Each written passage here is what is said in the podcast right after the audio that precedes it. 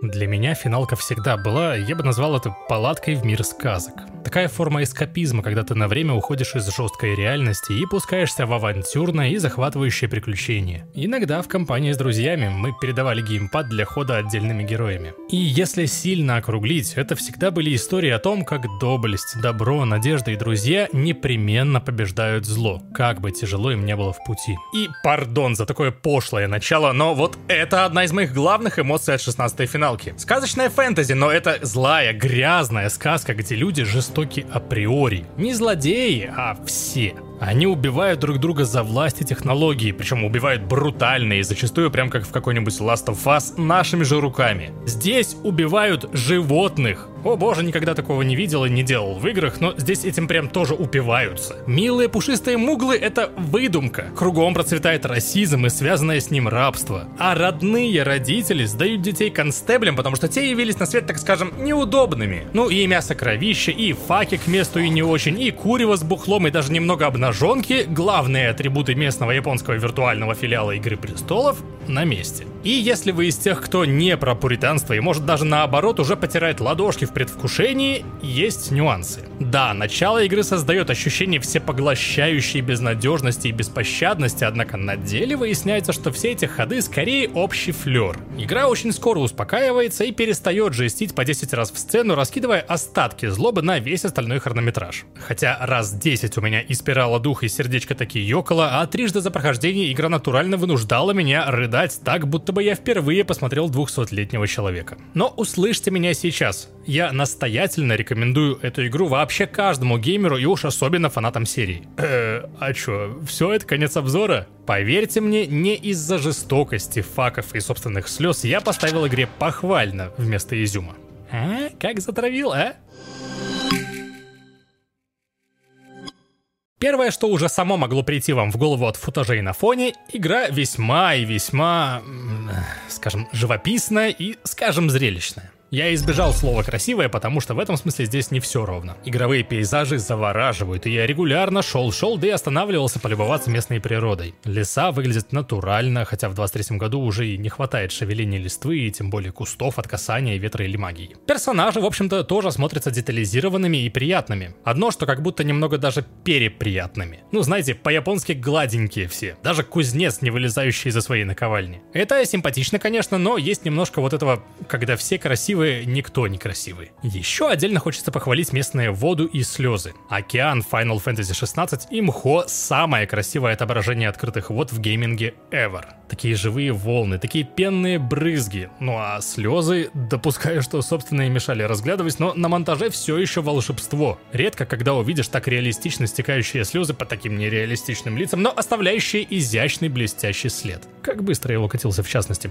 Картинка в целом хороша, а по-настоящему вся красота этой игры начинает выпирать при появлении волшебных спецэффектов и особенно местных самонов, айконов, как их здесь называют. Лично мне уже как-то приелись эти эффекты из миллиарда частиц в кино и играх, но тут какая-то черная магия, и я снова гипнотизируюсь каждым их появлением и фоткаю, фоткаю, фоткаю. Фоторежим пригодился. На руку всему этому играет постановка и режиссура. Гейм-директора как будто Кадзима наускивал. Где-то треть прохождения основной сюжетки, если не больше, это кат-сцены. И преимущественно кат-сцены отлично срежиссированные. Во вступительных часах катсцен даже больше непосредственного геймплея, хотя в игре немало и говорящих голов. И как же круто, что за этой постановкой всегда удобно следить. В любой момент, даже во время катсцен, можно посмотреть контекстуальные лоровые подсказки и пояснения, кто передо мной, где я и что вообще происходит. В убежище даже есть специальный NPC-энциклопедия, который готов выдать любую из собранных тобой единиц информации вместе со всеми поясняющими связями. А другой специальный NPC может показать личное отношение твоего персонажа со всеми известными личностями или общую политическую ситуацию с возможностью помотать время туда-сюда. И тут разрабам нижайший поклон, въезжать в происходящее все это помогает неоценимо. И, кстати, раз уже закрепили мысль о том, что игра приятна глазу, давайте поговорим и о том, как она чувствуется в руках. И я не про тактильные вибрации с курками, хотя они тоже на месте, ПСКЖ. У нас есть герой, который умеет бегать, подпрыгивать и совсем немножечко, лишь в специально обозначенных местах, паркурить. Делать это нужно в нескольких типах локаций. В сюжетных коридорных данжах, в городах и на пересеченной местности в приоткрытом мире. Да, тут есть open world, и разработчики тщательно скрыли его от игравших в демку, завуалировав местной картой мира. Видите, тут типа значки с местами, в которые можно телепортироваться, и внутри вам открывается какой-то определенный уровень. Но позже выясняется, что все локации в рамках одного государства связаны, и вы вполне можете пешком пройти от одного края королевства до другого. Тем не менее, локации эти огорожены невидимыми стенами, и пойти туда, где карта вроде и нарисована, но не размечена, нельзя. Так же, как и нормально пересечь границу между этими картами. Так что, да, мир скорее приоткрытый, и не мир, а несколько достаточно обширных локаций. В локациях этих можно погулять и полутаться, можно помордобоить с местной фауной или бандитами, а можно поделать второстепенные квесты ради дополнительной награды и прокачки. И вы наверняка уже слышали тысячу и одно сравнение местной боевки с Devil May Cry. Взялись они, конечно, не на пустом месте. У героя есть меч, есть условные пистолеты, есть комбо и комбо в воздухе, и есть спецприемы, которые зависят от того, айкона какой стихии вы экипировали. Можно совершать сильный удар или выстрел с зажатой клавишей. Можно уворачиваться от нападок врага и контратаковать. А можно вот прям как в DMC парировать атаки соперника своими, выбивая себе время на дополнительные удары. Хотя, учитывая некоторые сюжетные ходы с классическими анимешными истинными формами врага и протагониста, мне, конечно же, на ум снова пришли файтинги по Наруто, где боевка выглядит практически идентично. А наши великие подписчики подсказали мне даже еще более точное сравнение. Ранние части God of War с их гигантизмом, добиваниями с квиктайм-ивентами и в целом темой битвы с местным пантеоном. Здесь это подается похожим образом. И раз уж обмолвился, не устрашитесь же зла под именем QTE, на них дают кучу времени, они буквально однокнопочные, редкие и служат исключительно мотиву эпичности. Жму квадрат, значит ща как валит как в Наруто или God of War. Да и случаются они исключительно во время босс-батлов, и какие же тут босс-батлы каждый с изюминкой. Привычные по другим играм серии заклинания всегда с какой-то аркадной подковыркой, чтобы потел как на рейд-боссе в 14 финалке.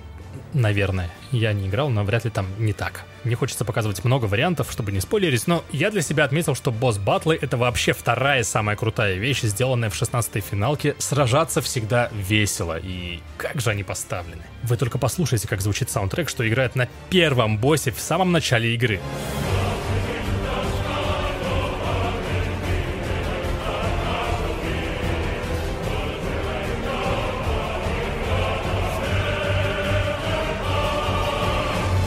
Же я офигел, когда в битве с еще одним боссом заиграла вот это.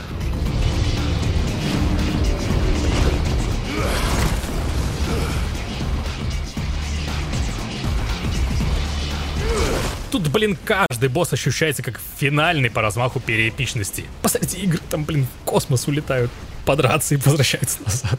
Кстати, конкретно в этой битве отчетливо видна приложенная в нужных местах рука Platinum Games. Заметил ее в титрах и, видимо, вот тут кто-то кому-то что-то очень незатейливо намекнул. Момент прикольный и сам по себе, но когда я узнал, что у него есть двойное дно для фанатов 14 части как раз в саундтреке, расплылся в улыбке и уважении к Масайоши Сокену, который писал саундтрек к обеим этим частям Final Fantasy. В спокойных моментах музыка приятно отсылается к ранним играм серии. То, за что лично я обожаю творчество Набой Уэмацу, размеренные, спокойные, приятные для фонового звучания мелодии. Вот тут у господина Сокена получилось, на мой взгляд, не хуже. Но хвалить за звук хочется не только композитора, но и актеров озвучки. Во время прохождения демки на японском частенько складывалось ощущение, что да, аутентично и вряд ли английская речь вообще может подойти этим лицам и этим жестам. А она хоп и, как мне кажется, даже переплюнула японский вариант. Актеры выкладываются на сотку с плюсом, и разве что некоторые сайдовые персонажи позволяли себе более-менее стандартный отыгрыш. Но типа неплохой. Все Ключевые герои истории звучат глубоко, вдумчиво, своеобразно, и что оказалось самым важным в этой игре, эмоционально. Я уже сказал про красивые слезы, но, блин, иногда без слез на экране и контекста актеры выдавали такую игру, что ком автоматически подступал к горлу. Вам уже могло показаться, что я просто слишком восприимчив к атакам луковых ниндзя, отрицать не стану, скорее всего да, но просто послушайте парочку сцен.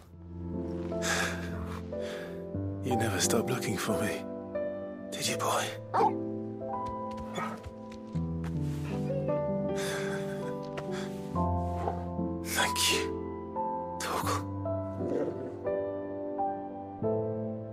Never giving up. For never forgetting. I wanted to join them. I wanted it all to end. I couldn't bear it anymore.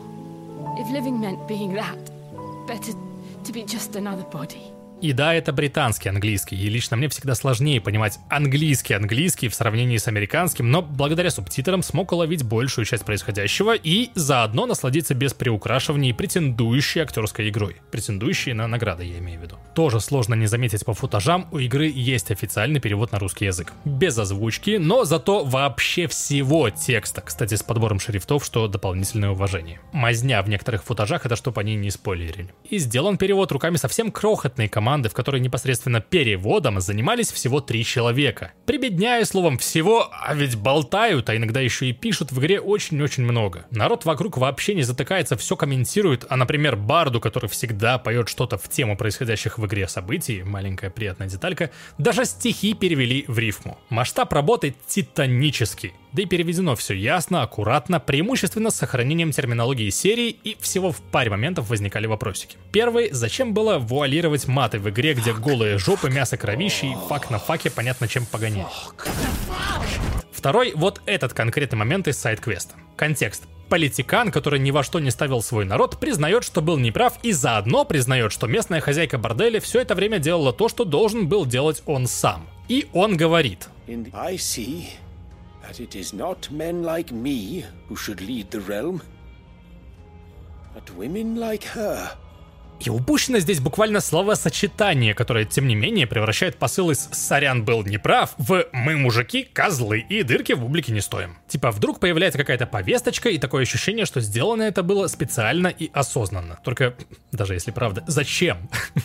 Ну и раз уж начал ныть, пора бы, наверное, аргументировать и снижение оценки. Вырезайте на цитаты, PlayStation 5 не лучшая платформа для Final Fantasy 16. А говорим мы о временном эксклюзиве. Сейчас игры нет больше нигде, кроме пятой плойки, хотя версия для ПК уже в разработке. Тут есть два режима — производительность и графика. И оба они регулярно просаживаются в количестве кадров. При этом, если выбрана частота кадров, режим автоматически меняется при переходе в кат-сцену и обратно при выходе из нее. Это не 60 и не 30, но красивое, как предполагается. И как, видимо, должно быть. Но не срослось. У Square Enix не было других платформ, ради которых приходилось бы оставлять какие-то штуки, которые будут лучше там, но не здесь. Оптимизировалась всего одна версия, и если что-то так очевидно заставляет игру кашлять, это надо резать. С другой стороны, вот что лучше, красиво, но с просадками или стабильно, но говно? Конечно, лучше, чтобы то и другое, и такие примеры в этом году тоже были, но вот тут не так. Местами свет прям классный, хороший, с отражением на персонажах и заглядение, а местами 50 оттенков мокрого асфальта. А вот второй лучший меч в игре на нормале. Смотрите, какой острый. Можно порезаться от одного лишь взгляда. По поводу резать, иронично сейчас считается заявление создателей об изначальном замысле издать игру на двух дисках, как сейчас делают со второй частью ремейка седьмой финалки. Много цифр, много фактов. Два диска хотели сделать, но пришли к компромиссу и подрезали игру, чтобы уместить в один. Ирония в том, как легко многие сюжетно важные детали опускаются в рассказе, подразумеваясь уже рассказанными где-то за кадром, и как много при этом совершенно ненужных для игры вещей сохранено. На мой взгляд, главная беда Final Fantasy 16 — неуважение к свободному времени играющего. Не потому, что большая игра — это несовременно. Моя претензия в том, как много необязательной фигни приходится претерпевать на пути к действительно интересному наполнению. 61 час. Из них половину я потратил на сайт-квесты. Сам виноват? Но в целом да, но мне нужно было проверить гипотезу. Я выполнил каждый сайт-квест в игре, и все, что я получил, эту сраную футболку, как в GTA. Не футболку, а меч, не сраная, а лучше в игре на нормальной сложности, и ездового чокоба получил, и расширение сумки с улучшением эффективности зелий, но доп. квестов тут по ощущениям сотни-две, а для всех этих приятностей нужно выполнить две цепочки и одно отдельное задание. Я, конечно же, опустил лорное и